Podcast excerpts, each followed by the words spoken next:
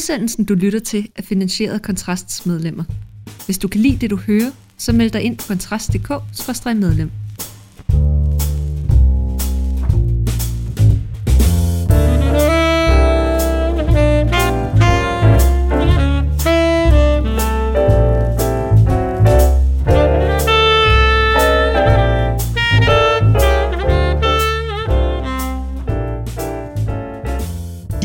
blå team skal vi se nærmere på angiveligt racistiske julekalender. Så skal vi endnu en tur om den måske kommende SV-regering, og hvorfor den kunne være en bedre idé, end man måske kunne få indtryk af i sidste uges udsendelse. Og til sidst, der skal vi tale om, hvorvidt staten bør kontrollere, hvem folk giver deres sæde til. Mit navn det er Mikkel Andersen, og dagens forrygende tremandspanel det består af Christian Snærle, du er HR-chef og kredsbestyrelsesformand for Venstre på Østerbro og Nordkørhavn. Velkommen til. Mange tak for det. Joachim B. Olsen, du er politisk kommentator på BT og tidligere folketingsmedlem for Liberal Alliance. Mm-hmm. Og så er også for første gang Klaas Kirkeby Tejlgaard, du er liberal debattør. Og øh, ja, det er sådan en all-round hvad meningsmaskine. Er det for meget sagt? det kan vi godt kalde det. Ja. Og så studerer jeg også jo. Det gør du. Ja. Velkommen til. Tak.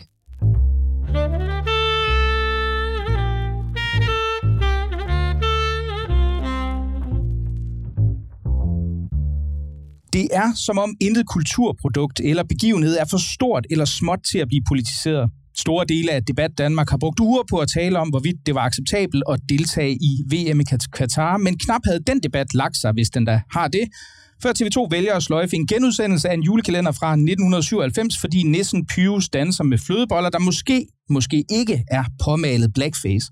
Og tirsdag, Ja, der kom det så frem, at Nissebanden i en forestilling af Flemming Jensen angiveligt også er dybt problematisk, fordi en gruppe danske børn er iklædt grønlandske kostymer, hvilket faldt både David Tras og Mia Skadegård for brystet. Så altså, er, er der overhovedet noget tilbage, som, som ikke skal være politisk, Joachim? Øh, til synligheden ikke. Altså, det er...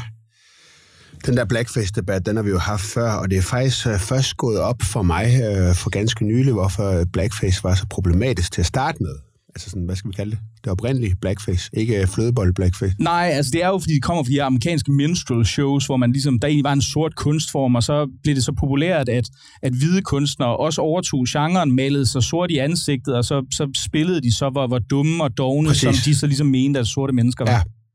Men, men her kan man sige, at øh, så har der været nogle eksempler senere hen, at der var også noget op fra et gymnasium op i Nordsjælland, hvor der var nogen, der havde klædt sig ud som Obama, og øh, også malet sig sort i ansigtet. Og der synes jeg, det burde blive sådan lidt uh, spøjs nu, fordi nu er det jo ikke noget med at gøre grin med folk. Nu er det jo noget med, at man har et eller andet politisk idol, som man så prøver at ligne. Og så synes jeg, det bliver, så synes jeg, det begynder at blive lidt, lidt underligt, at uh, det skulle være noget voldsomt problem. Her synes jeg bare, det er helt tosset, fordi det jo netop handler om flødeboller. Klaas, er du, er du farvet? Øh, nej, overhovedet ikke. Jeg er meget på, på Joachims hold. Den, jeg vil sige, jeg kendte ikke baghistorien. Øh, bag Blackface. Jeg vidste ikke, øh, ja, jeg, jeg kendte slet ikke historien bag her. Øh, og jeg vil sige, selv med den en mente, synes jeg, at den her og de andre sager, der har været omkring Blackface i senere år, er, er meget øh, fjollet. Og jeg har lidt en mistanke om, også fordi jeg selv har siddet og skulle ligesom kontrast lave øh, mindre netmedier, der skal have nogle kliks, at det er noget, som medierne gør fordi at der bare er rigtig meget forarvelse i det, fordi at en, altså flertallet af befolkningen, øh, og ligesom også, synes det er vældig fjollet, og så klikker de ind og læser om skøre David Træs og skøre øh, hende der Mia Skadegård, der synes, at det er dybt problematisk og dybt racistisk at klæde sig ud som en flødebolle. Så jeg har lidt mistanke om, at det egentlig er den primære grund til, at vi har de her fænomener. Udover at der findes øh, enkeltpersoner, og måske lidt flere af dem i USA, som vidderligt ser en eller anden problematisk øh, racisme i, i, i den her slags fænomener. Altså, jeg må jo sådan indrømme, jeg kan, jeg kan godt i forhold til nogle ting, måske ikke så meget den her, men, men andre sammenhænge, lidt se, hvad pointen er. Jeg kan huske, dengang min, min, øh, min, min datter, hun er 20 nu, men dengang hun var lille, så sang jeg Elefantens vuggevis for hende hver aften, og og der, der indgår der altså enten nære-dukkedreng eller nikker-dukkedreng, alt efter hvor gammel en version man vælger. Og det, og det sprang jeg altså over, fordi hun gik i, i børnehave sammen med en masse somaliske børn. Og det var måske ikke det fedeste, fordi jeg kunne da godt give hende et etymologisk foredrag om, at nære faktisk oprindeligt blev sort, men på grund af en amerikansk kulturimport, så er det blevet til et negativt lavet begreb. Men jeg tænkte, det var måske egentlig nemmere bare at enten at udlade det eller synge kokosnød. Jeg gjorde i hvert fald en af delene og man kan vel sige lidt det samme. Altså, er der ikke en, en relevant ting i at gå ind og kigge på sådan nogle kulturprodukter? Altså, 97 er ikke for bare for at se David Træs, men det er faktisk lang tid siden, og dengang må man også slå sine børn og tiderne forandrer, så gør det ikke, Christian? Jo, det er jeg jo enig i, og jeg vil sige, jeg startede med at være rigtig forarvet øh, og, og virkelig hoppet på den her øh, antikrænkelsesvogn om, at det er også for galt, at vi må nu lave, at vi nu heller ikke må se det her. Og så tænkte jeg egentlig lidt mere over det, og så var der nogle ting, der slog mig. For det første, timingen. Altså det her, det er lavet af TV2 med så lige pludselig en ting for at skabe noget furore, for at skabe opmærksomhed. Det er lavet lige før, at julekalenderne udkommer, så er der noget at diskutere, og så kan vi, holde, øh, så kan vi forholde os til de julekalender, der kommer, fordi så er der kommet noget debat. Så i den konkrete situation, så må jeg faktisk også sige, da jeg så lige så billederne, men så er der jo nogle ting, der, der, der slår mig som underlige med de her flødeboller og ting og sager. Hvorfor var der tegnet så store røde munde på dem her. Hvis, hvorfor var de tegnet brune i ansigterne, når det teknisk set var øh, cremen i flødebollerne, som de egentlig var? Og derfor har vi måske spurgt de forkerte i forhold til, hvad de mener. Øh, hvorfor har der ikke været nogen af de her folk, der har lavet make eller der, har, der vi kunne få en, en holdning fra? Og det viser jo så bare, at igen, det er forarvelsen, og det er debatten, der er det væsentlige, ikke nødvendigvis udtrykket. Og så er det også tilfældighederne i det, i samme tidsrum laver øh, Tim og Gordon jo en, en meget berømt sang øh, på daværende tidspunkt, Gibberish, og med musikvideo også, som, som kommer ud. Øh, den har jo ikke fået noget backlash endnu, men der har de også begge to blackface. Øh, og, og det gør jo så også bare, at det er tilfældighederne i, hvad man vælger, og i det her tilfælde jo ikke så tilfældigt, fordi man TV2 vælger at gøre, som de gør, øh, at de vil, de vil have den her krænkelsesdebat. Tror du det? Altså, du tror simpelthen, at TV2 har spekuleret i, at, at man på en eller anden måde skulle, skulle rejse en debat? Jeg tror, de har set, hvad der skete med Kagemans Gate, øh, og set, hvor meget opmærksomhed den fik. Øh, og det var jo heller ikke Lavkagehuset, der sådan set startede den. Det var jo andre, der startede den på Lavkagehusets vegne. Og så kan man se, hvad der sker her. Ja, jeg tror, øh, jeg tror TV2 havde en, en bagtanke med at gøre det her, fordi øh, at, at der er ikke nogen, der bare lige har set det her. Og det kan man se på, at de argumenterer selv for, at sidste gang de genudsendte den, der var der klager.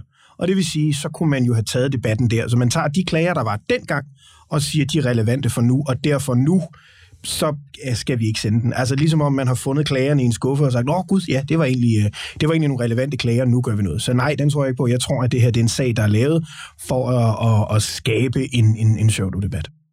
Joachim?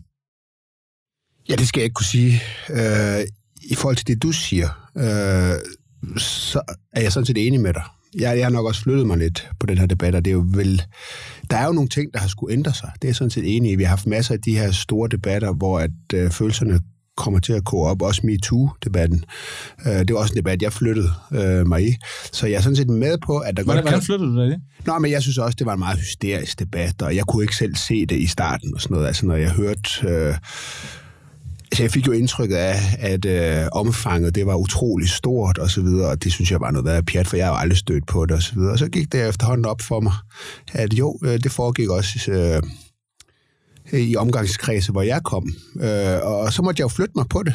Øh, og jeg tror også, at, at øh, der er noget af det samme i det her. Så jeg er sådan set enig med de eksempler, du kommer i, at vi har nogle...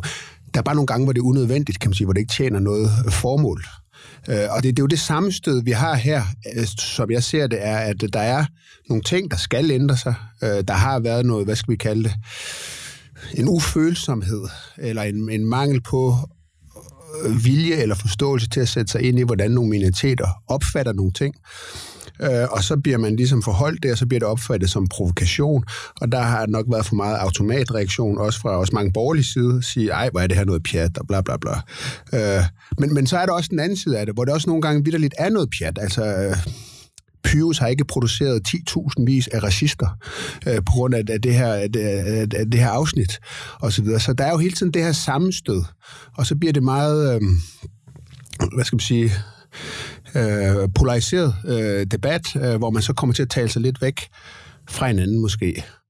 Det, det som jeg synes, øh, øh, fordi jeg synes egentlig, den, særligt når det kommer til børneunderholdning, den, den egentlig oprigtigt, er den lidt sværere end som så, altså fordi øh, jeg, jeg kan også anerkende, at hvis man, i forhold til det eksempel, jeg selv nævnte med, med elefantens vuggevise, jeg er da heller ikke sikker på, at jeg vil sidde og læse om en nærekonge for min, uh, for, for min søn i Pippi Langstrøm, selvom jeg godt kan blive Pippi Langstrøm. Og jeg anerkender også, at for eksempel uh, Ibs Bang Olsen har et, et uh, digt, der er blevet fjernet fra en af hans uh, samlinger, der handler om en, en næredukke og en, og en kineserdukke, som, som egentlig, og den, den er egentlig antiracistisk digt, men ikke desto mindre, så vi vendingerne jo åbenlyst skuer i alles ører.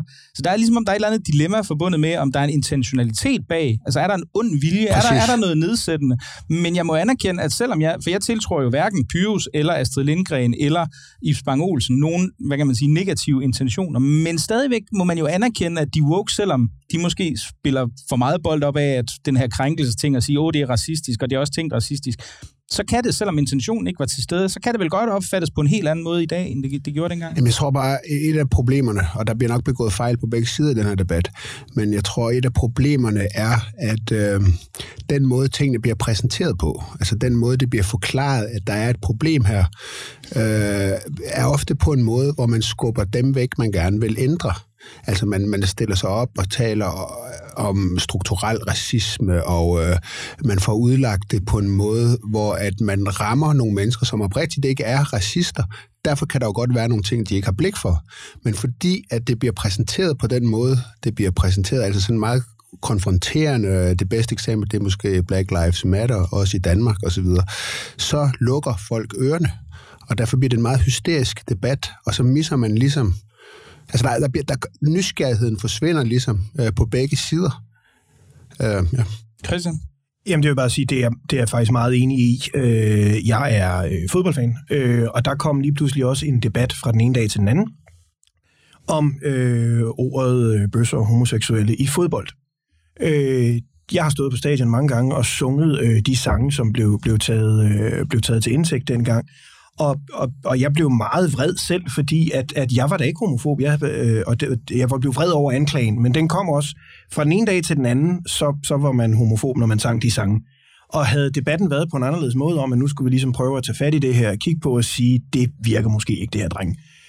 Så er jeg også sikker på, at jeg vil have opfattet den. Jeg har ændret mig nu, jeg har også flyttet mig i den holdning, for det kan jeg da godt se, øh, hvad hedder det, men, men jeg er meget enig i, at den bliver for konfrontatorisk. I, jamen, I min optik, så er det også enten, fordi det er en venstreorienteret dagsorden, der kører det, som nu skal vi ned med nakken, eller også er det en, en, en mediemæssig skabt i forhold til, se den her historie, vi kan køre op, i stedet for at tage den, den snak om det. At det bliver fra dag til dag, og fra den ene dag til den anden, og hvis ikke du har ændret dig fra den ene dag til den anden, jamen så er du bare en kæmpe racist, eller idiot, eller andet. Det ser man jo også med, med Flemming Jensen her, at jamen, øh, jeg kan øh, både lide Flemming Jensen for al hans kunstneriske output, men men, men har virkelig ikke kun lide manden på grund af hans politiske synspunkter.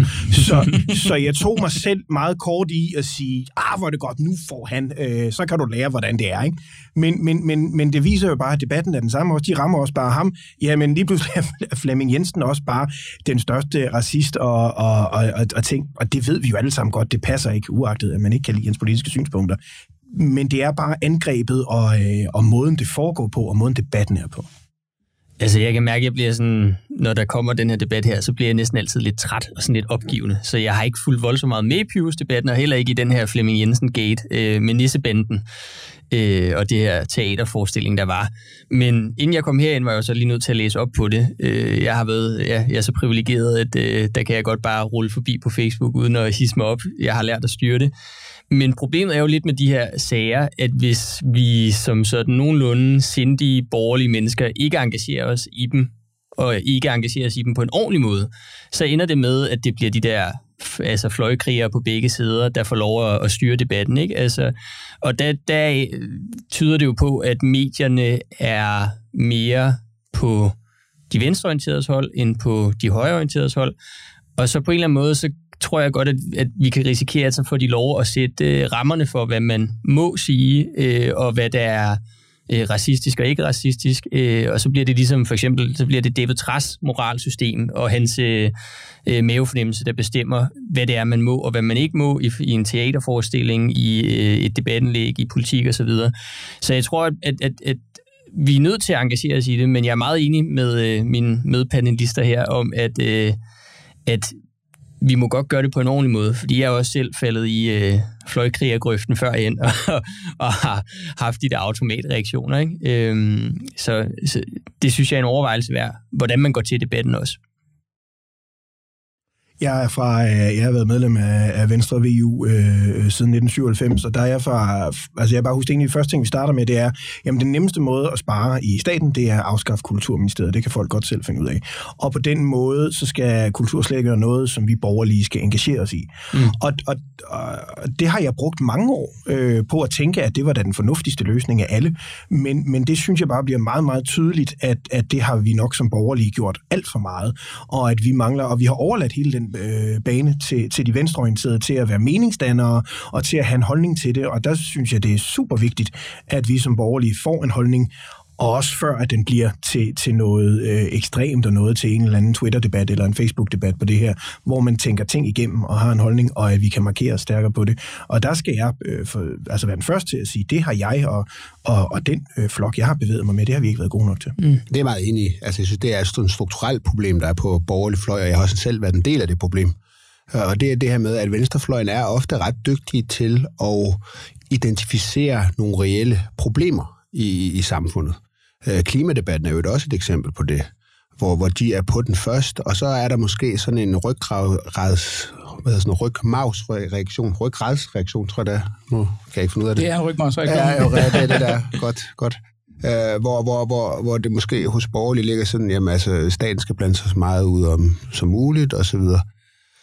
Og, og så kommer vi for sent med på vognen og får faktisk, og er ikke nysgerrig nok på, om der er et reelt problem her. Og så bliver vi ligesom efterladt på perronen, og så skal vi lege catch-up, øh, eller så skal borgerlige lege catch-up øh, øh, i mange år, og taber en hel masse på det.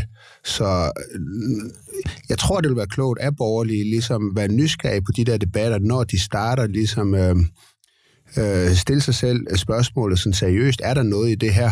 Mm. Øh, fordi det jeg så jeg synes tit, det er, at øh, venstrefløjen er god til at identificere problemerne, men deres løsninger er ofte, ofte ret dårlige, ikke? Og så er de også gode til at overdrive problemerne. Altså, fordi vi skal også skille, øh, skille skidt for kanel. Altså, i det her tilfælde, der er det i mine øjne noget pjat. Men derfor kan der jo godt være snak om, som du var inde på med nogle eksempler, at der er noget børnelitteratur, som ikke er tidsvarende i dag. Og jeg har for eksempel haft den samme oplevelse som Christian, at i min skolegård, i min folkeskole, der gik man altså også og sagde bøsse og homo og svans til hinanden, hvis man var dårlig til fodbold eller et eller andet.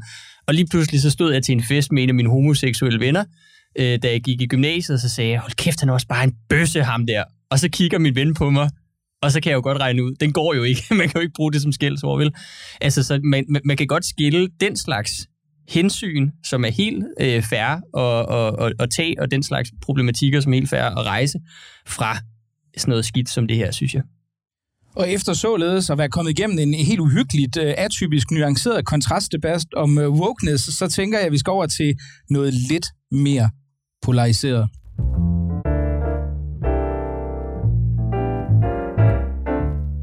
Det politiske Danmark befinder sig som bekendt i et limbo, mens de hemmeligholdte forhandlinger mellem særlig Venstre og Socialdemokratiet er i gang. Men det øh, forhindrer naturligvis ikke kommentatorer i at spekulere i, hvad der måske sker, og hvad, hvem det bliver godt for. Det gjorde vi også i sidste uges blå team, hvor panelet var stærkt kritisk over for særlig Venstres ønske om at indgå i en sådan regering, hvilket blev udlagt som både destruktiv for Venstre og en opskrift på en regering, der ikke kan andet end at drifte. Og det fik dig til tasterne, hvor du kritiserede ensidigheden i den analyse, Christian Snærle. Og jeg synes egentlig, det var en lidt god pointe, for der er tydeligvis mange i Venstres bagland, som kan se en mening i en regering hen over midten. Og senest så har også Fogs tidligere spindoktor Michael Christiansen direkte opfordret Ellemann til at indgå i en sådan regering. Så hvad er det egentlig, at dommedagsprofeterne i Blå Blok overser, når det kommer til den her mulige øh, SV-regering?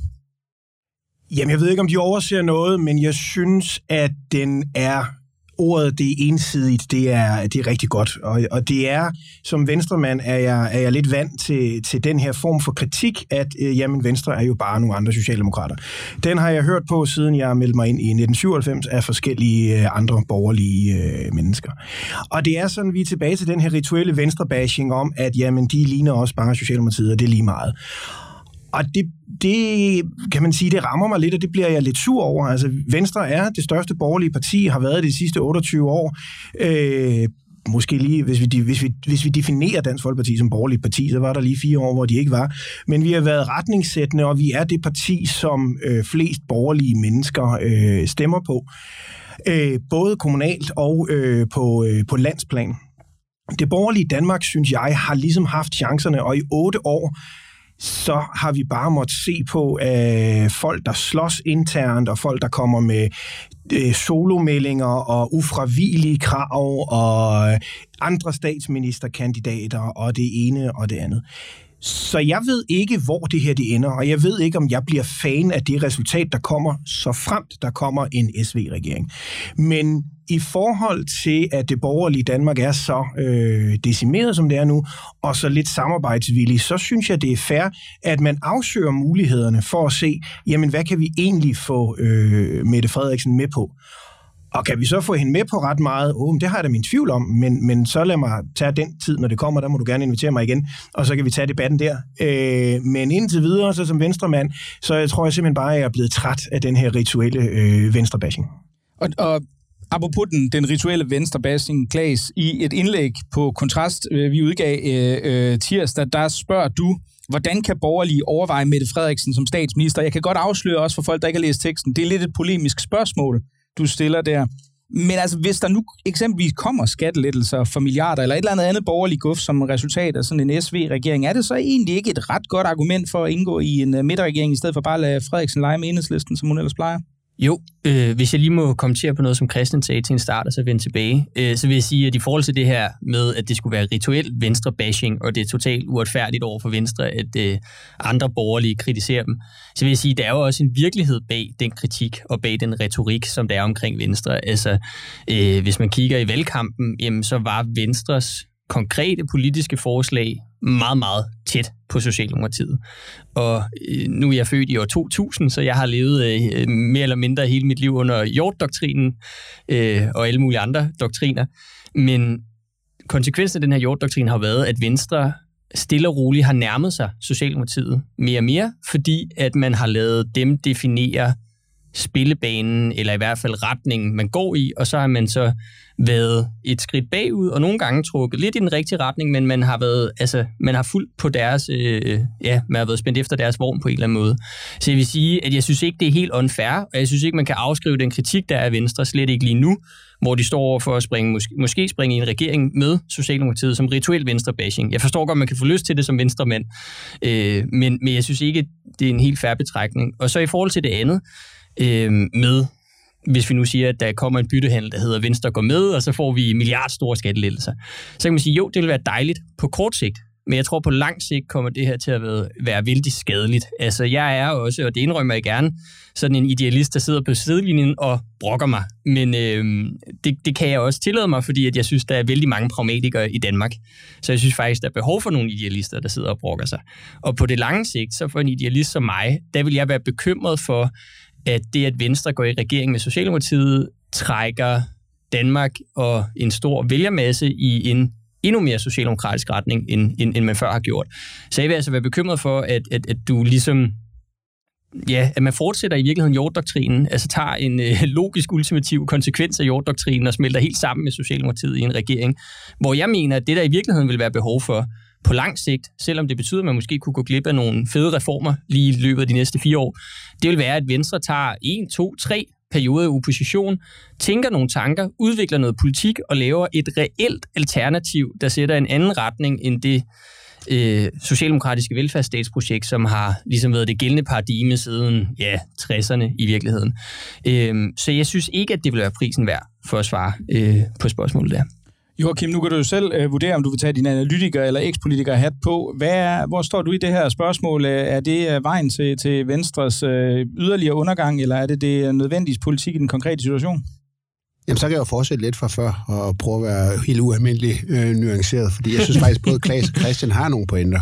Altså, øh, øh og det mener jeg i den forstand, at øh, Altså, jeg synes, Klaas har jo ret i, at øh, Venstre ligger lidt, øh, som de har ret. Øh, at øh, det er, Venstre har også et ansvar for, at øh, der er kommet så mange partier øh, i Blå Blok, og der er kommet det rod, øh, at man øh, jo hele tiden har åbnet, hvad skal man sige, det politiske marked op for, at der kunne komme nye partier, fordi man har lænet sig ind mod Socialdemokratiet, prøvet at neutralisere deres økonomiske politik ved bare at kopiere den. Øh, og så bliver man lidt lost, når det trumfkortet over dem alle. Udlændingepolitikken, det ligesom øh, går, falder det med hende. øh, fordi Socialdemokratiet tager det skift der. Så man ligger øh, lidt, øh, som man har ret, og man kan jo også godt sige et eller andet sted, at den yderste konsekvens er jo jorddoktrinen, der er jo bare, at man går i regering med øh, Socialdemokratiet. Øh, altså der, der, der synes jeg, at Klaas har nogle, øh, nogle, nogle pointer. Øh, modsat, så kan man jo også sige, at det er ikke kun Venstres ansvar at få Blå Blok til at fungere. Øh, og øh, der, der forstår jeg godt Venstres frustration lige nu. Øh, altså, man har jo tydeligvis Inger Støjberg, som jeg egentlig tror kan blive en gevinst på den lange bane øh, for Blå Blok i forhold til i hvert fald Dansk Folkeparti med Christian Tusinddal i spidsen. Øh, han er jo så ikke i spidsen mere, men, men den rolle, som de har spillet, som jeg også synes har været meget destruktiv, og det er ikke for at afskrive øh, min egen historik i LA, fordi LA lavede også kæmpe store fejl. Øh, men, men, men der kan hun sådan spille en rolle, men det er selvfølgelig et problem, at hun bare siger, øh, af en eller anden, af nogle personlige årsager, det er min vurdering, at hun kan ikke pege på Ellemann som statsminister eller som kongelig undersøger. Det er ikke noget, der er godt øh, for Blå Blok. Øh, og det er selvfølgelig også et problem, og det ved jeg ikke, hvor meget af Venstres egen skyld, men at du har en øh, Lars Løkke, øh, som jo også starter sit eget parti, øh, og øh, jo også vil være meget billigt til salg formentlig i forhold til, hvad Venstre vil kunne tillade sig øh, over for Mette Frederiksen. Så igen, jeg synes, der er noget, noget rigtigt på begge sider. I forhold til, om det er klogt af Venstre. Altså, altså Ronald Reagan han sagde, at, øh, at øh, han ligesom havde lært, at... Øh, eller at politik det ligesom er det næstældste erhverv, og det er meget til fælles med det ældste erhverv. og hvis man ligesom skal, skal prostituere sig selv, så, så, så skal prisen være rigtig. Og det er det, jeg frygter på Venstres vejen her. Altså, øh, hvis man skal gå i regering med øh, Socialdemokratiet, så skal man ikke bare have nogle skattelettelser. For der er jeg enig med Klaas. Altså, hvis det bliver sådan noget med, at vi skal have noget på topskattegrænsen, øh, vi skal have noget på skatten i bunden, øh, som Mette Frederiksen også gerne vil, øh, øh, og vi skal have noget på generationsskifteskatten, altså så bliver det satme ikke mere kedeligt. Og det, er, og det er under alle omstændigheder nogle ting, som Venstre godt kunne få i opposition. Altså, men øh, Venstre ender med at hjælpe Mette Frederiksen, hvis det er bare de her ting, de skal have, øh, mere end, øh, end omvendt. Og det, det, det vil være et problem for Venstre. Så hvis Venstre skal gøre det her, så skal det jo være fordi, at de formår at få nogle ting igennem, nogle strukturelle ændringer. Noget, som de ikke kunne have fået, hvis de var i opposition. Øh, hvis vi taler skat der, jamen, så skal det da være noget på selve satsen. Det er måske ikke det vigtigste for Venstre. De går ikke så meget op i topskat, og det er egentlig også okay. Men ellers så skal det være noget sådan meget strukturelt øh, i forhold til den måde, den offentlige sektor er skruet sammen på, at, øh, at øh, flere private udbydere ind, og så skal det ikke være for, at de skal ind og hjælpe kommuner, men for at hjælpe borgerne, at der kommer noget reelt frit valg, at man kan vælge mellem forskellige leverandører, pengene følger borgerne, og, og altså nogle store ting, som ændrer Danmark strukturelt i borgerlig retning, sådan at de kan gå ud og sige, prøv at her, ja, vi øh, gik regeringen med Mette Frederiksen, men vi fik det her, og vi har trukket Danmark i en mere borgerlig retning. Og der er jeg simpelthen usikker på, om der både er den øh, kreativiteten i Venstre til det, om der er den øh, intellektuelle ballast i Venstres folketingsgruppe, fordi jeg synes, at et af Venstres store problemer er, at de, dem, man har at der simpelthen mangler øh, ideologer, som man jo havde øh, da Venstre blev et stort parti, som havde en, en klar idé om, hvad for en retning skulle i, hvorfor det var rigtigt at trække Danmark i en mere borgerlig retning. Og dem, der ligesom er kommet frem i Venstre, har jo været dem, der var, kunne, var, kunne blive gode minister og driftssikre og sådan noget, men det skulle ikke nogen, der har tænkt store borgerlige tanker. Det synes jeg, du øh, vil være den oplagt til at svare på, Christian. Ja, men der er, der er mange ting der. Øh, lad, os prøve at tage det, lad os prøve at tage det bagfra. Øh, jeg er faktisk ikke uenig med, øh, med, at der mangler nogle øh, intellektuelle kræfter. Jeg tror, hvis vi kigger på den del af det, nej, så vil det nok gøre Venstre gavn at have øh, endnu en, en periode i ren opposition. Jeg mener, at Venstre er en af de partier med flest talenter. Øh, vi har øh, både nogen, der sad i sidste periode, som desværre blev genvalgt, og vi har fået nye ind. Vi har en masse yngre kræfter, der er, der er på vej frem. Så på den måde, så mener jeg, ja, lige nu har vi ikke, men det kommer der til at komme. Og der kommer til at komme på en ny generation og en ny måde at tænke det borgerlige Danmark på. Blandt andet klimaet kommer vi til at være, øh, det tror jeg, at vi kommer til at være forgangsmænd på. Øh, og så kan man diskutere, om der er sikkert mange kloge og dårlige ting ved at gå i regering. Øh, som sagt, når vi når dertil, hvor det kommer frem, så vil jeg gerne tage en konkret diskussion omkring det. Så kan det være, at jeg enten er modstander eller fan af, af det, man har fået frem. Lad os tage den da, til den tid. Jeg vil også håbe, at det vil være strukturelle forandringer, og ikke bare øh, topskattelettelser. Hvis jeg skal være personlig, så vil jeg da hellere foretrække skattelettelser i bunden end topskattelettelser, men topskattelettelser vil være en god øh, propagandasejr, og vi sige, at man kunne få med på den. Men jeg vil personligt helst have, have skattelettelser i bunden. Hvad, hvad vil det, bare meget hurtigt, mm. øh, men, men hvad vil det for eksempel være? Det er ikke, fordi jeg kommer til at, at, at, ringe til dig og holde op på det, hvis det ikke det Venstre for forhandlet hjem, men hvad kunne det være for nogle ting, som du vil synes, der vil være det, der vil gøre det værd at gå i regering? Jamen, jeg tror, at, at det er svært at finde på nogle konkrete ting. Øh, skatten bliver hele tiden nævnt, og det bliver også svært ikke at få Venstre med, uden at have diskuteret skatten.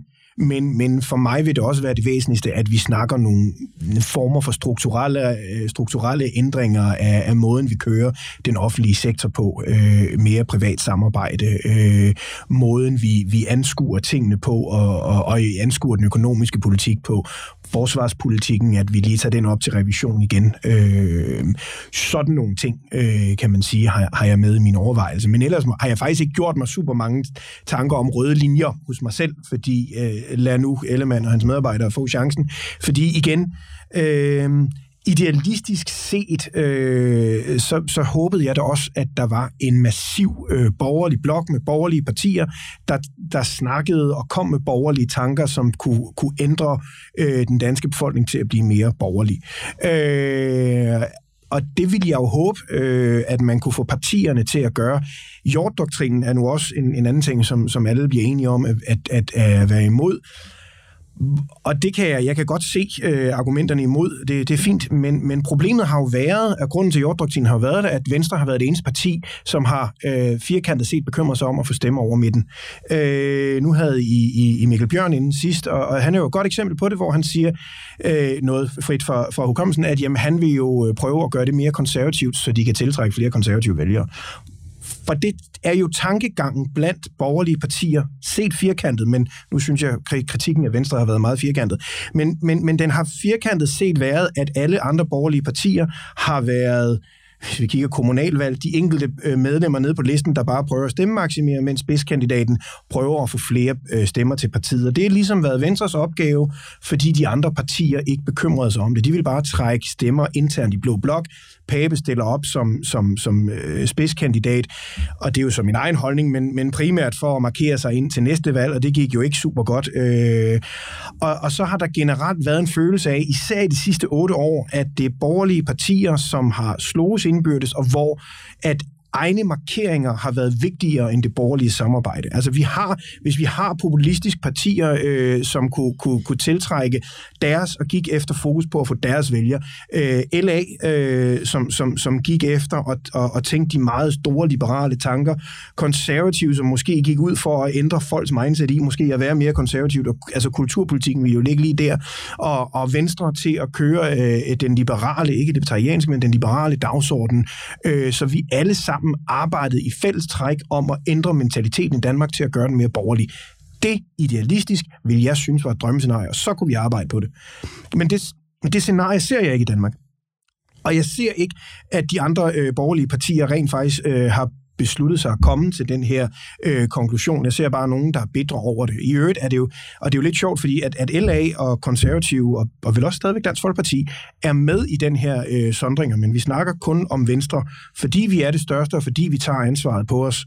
Øh, og, og, og så må det bare være sådan, at hvis de andre partier rent faktisk har ændret holdning, super, så lad os alle sammen trække os ud, og så bruge tiden konstruktivt.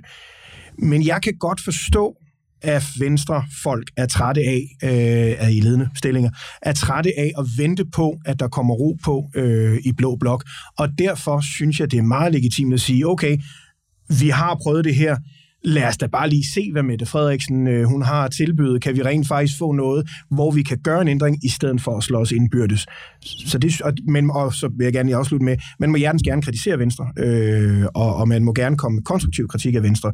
Det er mere den her generelle, igen, der er masser af røde partier med, men det er Venstre, vi kritiserer for at gøre det. Men, men Klaas, den point er vel rigtig nok. Altså man kan sige, at, at, at der, der er jo ikke meget sådan forsøg på at appellere til vælgerne hen over midten. Altså det, som vel et eller andet sted er en forudsætning for at få, få dannet den her regering. Der er der, kunne man vel karikeret sige, mange af de andre borgerlige partier, altså nogen, der sidder og kører de rene hænders politik i sådan en slags enhedslistens udgave, på, men bare på, på højrefløjen, ikke? Altså, så er det jo lidt taknemmeligt så at gå ud og kritisere Venstre for faktisk at, at, at bære det, tage det tunge læs for, for de borgerlige, eller hvad? Jeg synes, der er en ting, man overser, og det er, at det er sådan set korrekt, at Venstre er, er for eksempel bedre end en liberal alliance, og måske også nye borgerlige og en masse andre borgerlige partier til at trække stemmer over midten. Men når Danmark er så socialdemokratisk et land, som vi er, og man ligger sig op ad midten for at stjæle vælgere hen over midten, eller tage vælgere hen over midten, øh, så flytter man også vælgerne. Hvis Venstre går og kalder sig Danmarks Liberal Parti, og i løbet af hele min levetid bliver mere og mere socialdemokratisk, så flytter du også liberale vælgere, som måske i 98, da Uffe Ellemann gik til valg på en relativt liberal platform, var ganske liberal, så flytter du også dem, fordi du sender et signal om, at det for eksempel er nogenlunde liberalt at frede Arne-pensionen, at øh, det er nogenlunde liberalt ikke at vil af med topskatten osv. Så, så det er bare en ting, som jeg synes, man overser i den her slags debatter, det er, at du, det er jo ikke kun partier, der flytter sig efter vælgerne, det er også partier, der flytter vælgerne.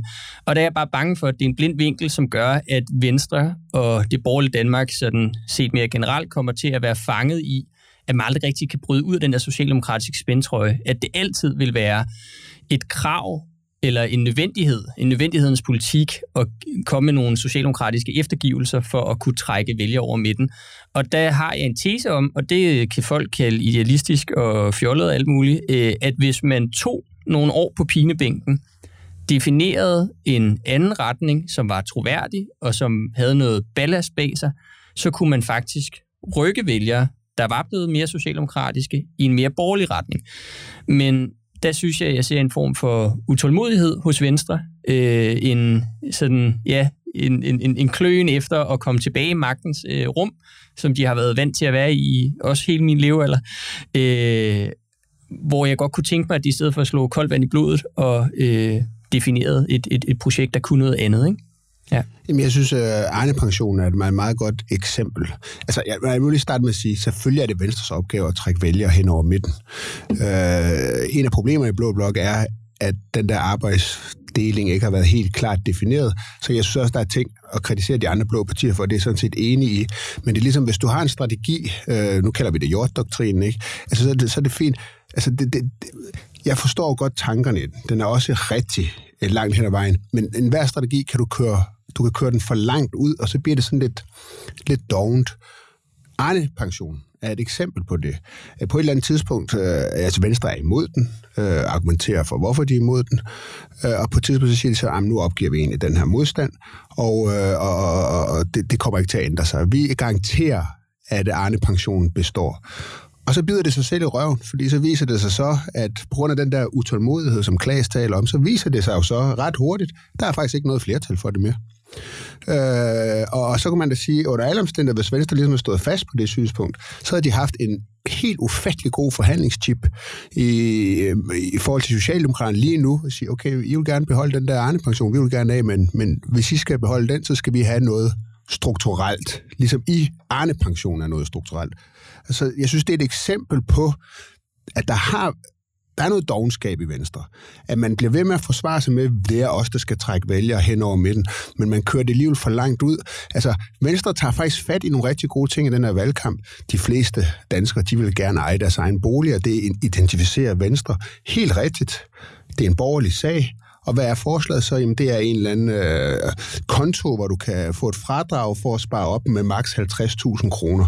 Altså, du ved, man har tankerne, identificerer nogle borgerlige mærkesager, som der faktisk også skal skabes folkelig opbakning til, og så kommer man nogle for, forslag, som nærmest ikke kunne være designet til at være mere usekset, øh, end de er, og slet ikke, at, du ved, appellere til folk. Man er også inde på nogle tanker, om øh, frit valg. Det var et stort slogan fra Venstre. Men hvis du går og spørger nogen, som, nogen danskere på gaden, hvad er det egentlig helt konkret, Venstre mener med frit valg. Hvordan vil det påvirke mig? Så kan de ikke svare på det. Og det, og det er der, jeg mener, at øh, der har Venstre altså et, et problem. Jeg synes, det er helt fint, at Venstre ikke taler topskat, fordi det er ikke nogen, noget, der trækker vælgere hen over midten. Og det er der andre partier, der kan gøre. De må bare heller gå ud og afvise det, som Ellemann jo gør i valgkampen, da, da Mette Frederiksen beskylder, øh, hvilket jo er forkert, men siger, at Venstre vil sænke topskatten eller fjerne topskatten. Det vil Venstre ikke, det var forkert. Men, men, men, men Ellemann griber straks bolden og siger, øh, nej, det er overhovedet ikke vores politik, og nærmest, altså, du ved, kaster paben ned ad brættet på det der. Så man har taget en strategi, og den er sådan set rigtig nok i forhold til at få nogle borgerlige sejre, men man, kører, man bliver for doven i den der strategi, og har så ikke noget borgerligt selv, som nogen kan forstå, og så smider man da nogle forhandlingschips helt ud af, af vinduet øh, ved at netop være utålmodig. Og det er derfor, jeg frygter for Venstre ved at gå i regering. Jeg er simpelthen ikke sikker på, at de har hverken kreativitet eller borgerligt nok DNA, øh, fordi det tror jeg, de har fået, det blev, jeg frygter i hvert fald, det er blevet for udvisket siden 2001, og dermed kan det blive en stor fiasko for Venstre at gå i regering, fordi de simpelthen ikke får nok for det. Tiden bliver, du vil have en kort kommentar, ja. så får Christian lov til at afrunde det. Man kan også sige, at hvis de skulle komme med nogle vilde øh, idéer til reformer, som en SV-regering eller en SVK, eller hvilken regeringskonstellation, der nu kommer, øh, skulle gennemføre, så skal de finde på det nu, fordi de havde det ikke før valget. Altså, så de skal sidde på ganske få uger eller ganske få måneder og opfinde den dybe tallerken.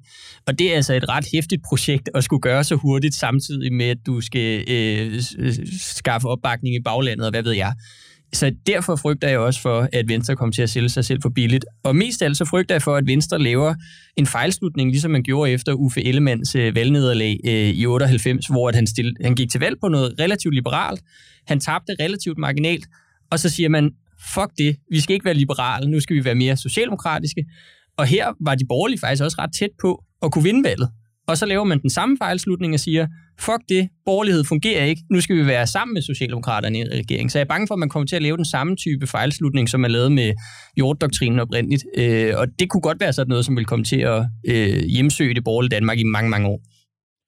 Øh, jeg var jo en af dem, der var, øh, var meget kritisk for Anders Fogh, dengang han, øh, han går frem med det. Der findes et, et, ung, øh, et VU-blad, hvor jeg sammenligner ham med en ung Arne Melcher øh, i, i, i kritik om hans, hans midtsøgende linje. Øh, men, men jeg må egentlig sige, at, at, at man rykker sig om årene, og, og, og der har jeg altid været stolt af, at Venstre er et parti, der søger indflydelse. Også derfor jeg blev ved med at være medlem af Venstre, hvor jeg personligt politisk nok ligger ude på LA's højrefløj. Men, men jeg, øh, jeg er fan af det parti, der bliver ved med at søge indflydelsen, og det er egentlig også det, jeg er, jeg er stolt af i den her situation af, at man prøver. Igen sammenlignet med, der findes ikke et borgerligt Danmark, og jeg, hvad kan man sige, jeg er ikke en af dem, der tæller moderaterne med til det borgerlige Danmark. Det tror jeg simpelthen ikke på. Øh, de var råd i regeringen før med, med øh, Mette Frederiksen end, end med de borgerlige. Øh, det kan vi altid diskutere, det er jo på lang tid at diskutere på, men, men det borgerlige Danmark er meget lille, øh, og der findes ikke en samlet øh, vilje lige nu blandt de borgerlige partiledere eller borgerlige partier til at, at, at lave den her markante idealistiske ændring. Øh, jeg har også ydet øh, internt øh, kritik af Venstres for de manglende idéer. Jeg synes, det, du rammer spot on med det der eksempel, for jeg har selv været ude... Og det er med, du mener Joachim? Ja, Joachim, undskyld, ja god øh, podcasting her. Øh, Joachim har en rigtig god pointe i det med boligen. Fordi jeg var selv ude og kigge på bolig, og, og det er jo åbenlyst, at hvis Venstre fik det forslag gennemført, så ville alle, så ville alle boliger stige med 50.000 øh, i stedet for at kigge på, jamen, hvad er det for nogle krav, der er til bankerne? Hvad er det for nogle, hvad er det for nogle ting, man ikke må, må, må tage med? Øh, apropos ting, som venstrefløjen er gode til, men som vi ikke er. Øh, sygeplejersker øh, får et tjenetillæg i deres øh, løn, og det er vi som borgerlige meget gode til at banke med hovedet med, se, I bare får en god løn. Men tjenetillæg må ikke tælles med i, øh, i når du skal øh, hvad hedder det, søge lån til at få en bolig. Og sådan findes der masser. Findes også håndværkere, der har en masse tillæg, som er faste, som de får fra de starter til de slutter, men som man ikke må tælle med. Øh, det handler ikke om, hvor mange penge du har, men hvordan dit budget ser ud. Sådan nogle ting, hvor det konkrete, øh, gode, praktiske idéer, vi kunne gøre en forskel på, dem savner jeg også hos mit parti. Ja, eller man i Venstre sagde, at øh, selvfølgelig skal øh, kommuner ikke kunne stille krav til en bygherre om, at hvis de skal bygge noget, så skal 25 procent af det, de bygger, ja. være alment. Altså det er sådan nogle mm. ting, du ved, ja. hvor man ikke tager nu, tager nu skridtet ud og stå på nogle borgerlige øh, principper for at nå et mål, som faktisk er noget, danskerne gerne vil have, når du spørger dem. Og det er jeg enig i, og jeg håber også, at Venstre øh, og deres øh, hvad hedder det, forhandlingsgange kan komme med de her idéer, de her tanker. Og igen, lad os tage snakken, når det kommer, men, øh, men jeg er tilhænger af, at man prøver.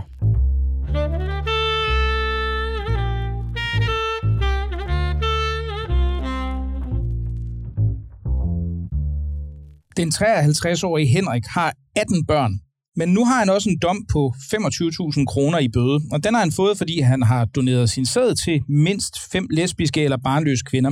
Og det må man ikke, da det ifølge domstolen er en overtrædelse af vævsloven. For selvom manden ikke er blevet betalt, så må man nemlig ikke give sin sæd til hvem som helst, og det kan også, mener domstolen, citat, forringe mulighederne for at sikre sporbarhed, indberetning af alvorlige uønskede hændelser og alvorlige bivirkninger, samt tilbagemelding af graviditet. Men er det egentlig statens opgave at regulere, hvem voksne mennesker deler kropsvæsker nu, når enhver fuldt lovlig kan lave børn med, med hvem de nu ellers kan blive enige om det om, efter en våd aften på Crazy Daisy, Klaas? øh, nej, det er ikke statens opgave at regulere den slags. Og jeg synes, at øh, den her sag er meget principiel, selvom at den alene baseret på sådan en intro her og på en overskrift kan virke lidt fjollet. Øh, så er det en meget principielt vigtig sag, og jeg synes, den læner sig op af nogle andre debatter, som der også har været de senere år, om for eksempel sådan noget med organdonation, øh, om, øh, hvad hedder sådan noget, assisteret selvmord eller aktiv dødshjælp. Altså, de, de, de er alle sammen inde og, og rører ved den samme sådan problematik, eller den samme øh, overvejelse, moralske, principielle overvejelse, altså om man har selvbestemmelsesret eller autonomi øh, over sin egen krop. Altså, må jeg selv bestemme, hvad jeg gør med min krop? Må jeg selv slå mig ihjel, øh, hvis jeg vil? Med, med, med god hjælp, så det ikke behøver at være på nogle togskinner. Øh, må jeg selv øh, bestemme, om mine organer skal doneres, hvis jeg øh, dør en ulykkelig død? Og må jeg selv give min sæd til nogen, som gerne vil bruge den til at leve et barn? Det synes jeg, at det bør man have fuld ret til, men jeg tror, det er udslag for at vi bor i Danmark, som i så mange år har haft en stadig mere omsaggribende stat. Altså vi har haft en velfærdsstat, der bare er vokset og vokset og vokset, og dikterer flere og flere områder af vores liv.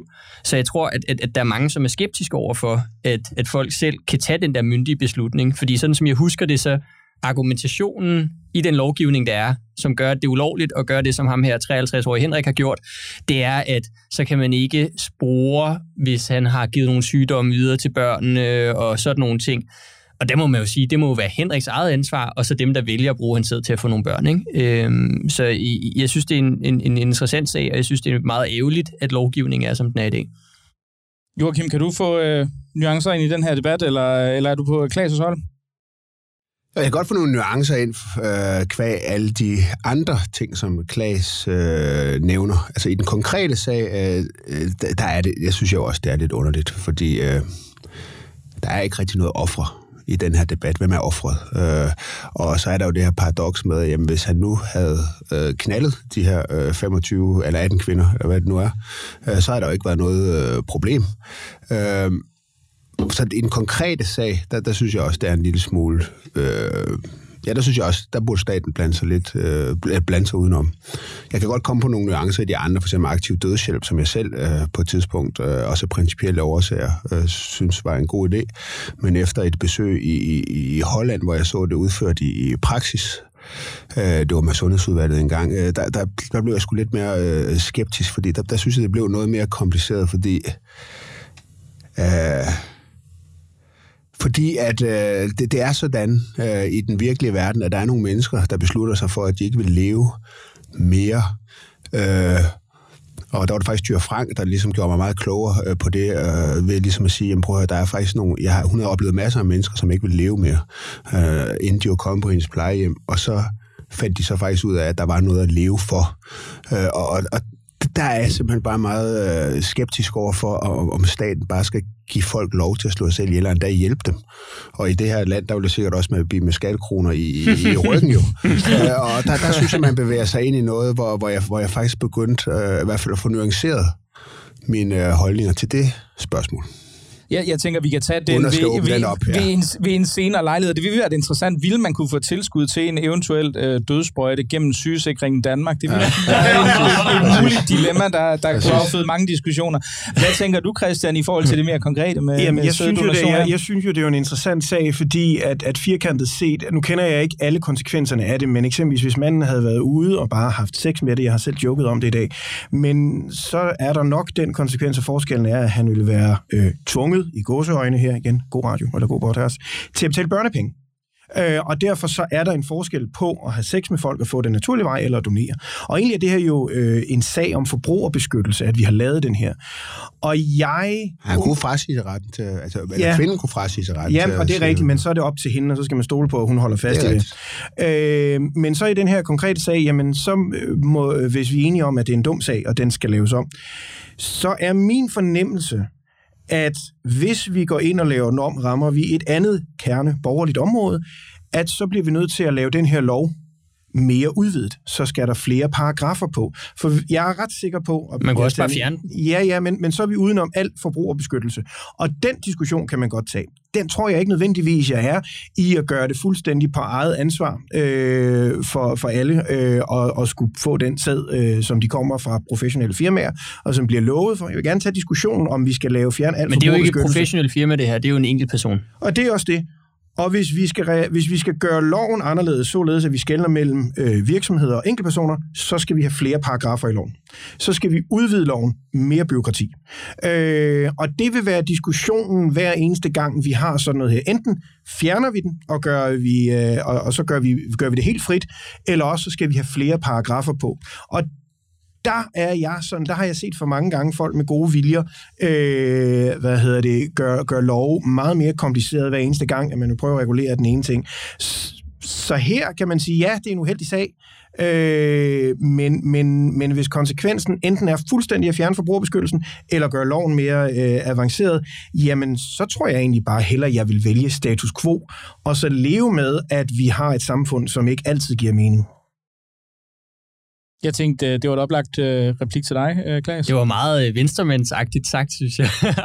og jeg er jo, altså jeg er helt klart, det kan jeg godt mærke, mere sådan øh, utopisk anlagt, end du er. Øhm, og øh, jeg kunne godt tænke mig, at der var mindre nanny state i Danmark. Altså, at, at, at, at det ikke nødvendigvis var staten, der skulle stå for forbrugerbeskyttelse i sådan nogle tilfælde her. Øh, at det ville være noget, som var op til øh, de enkelte firmaer, de enkelte forbrugere og nogle forsikringsordninger og den slags. Øhm, så jeg, jeg, køber ikke helt argumentet om, at det er enten eller. Altså, enten fjerner vi det, og så er Ragnarok løs, eller også så øh, skal vi lave mere byråkrati. Øh, og man kunne sige, hvis vi nu arbejdet med øh, at sige, at det er en af de ting, som en SV-regering kunne gøre, som ville være fede, det ville være et regelstop, så man skulle tage en regel eller to regler ud, hver gang man indførte en ny, så kunne vi jo nok godt leve med, at der kom lidt flere paragrafer på den her lov.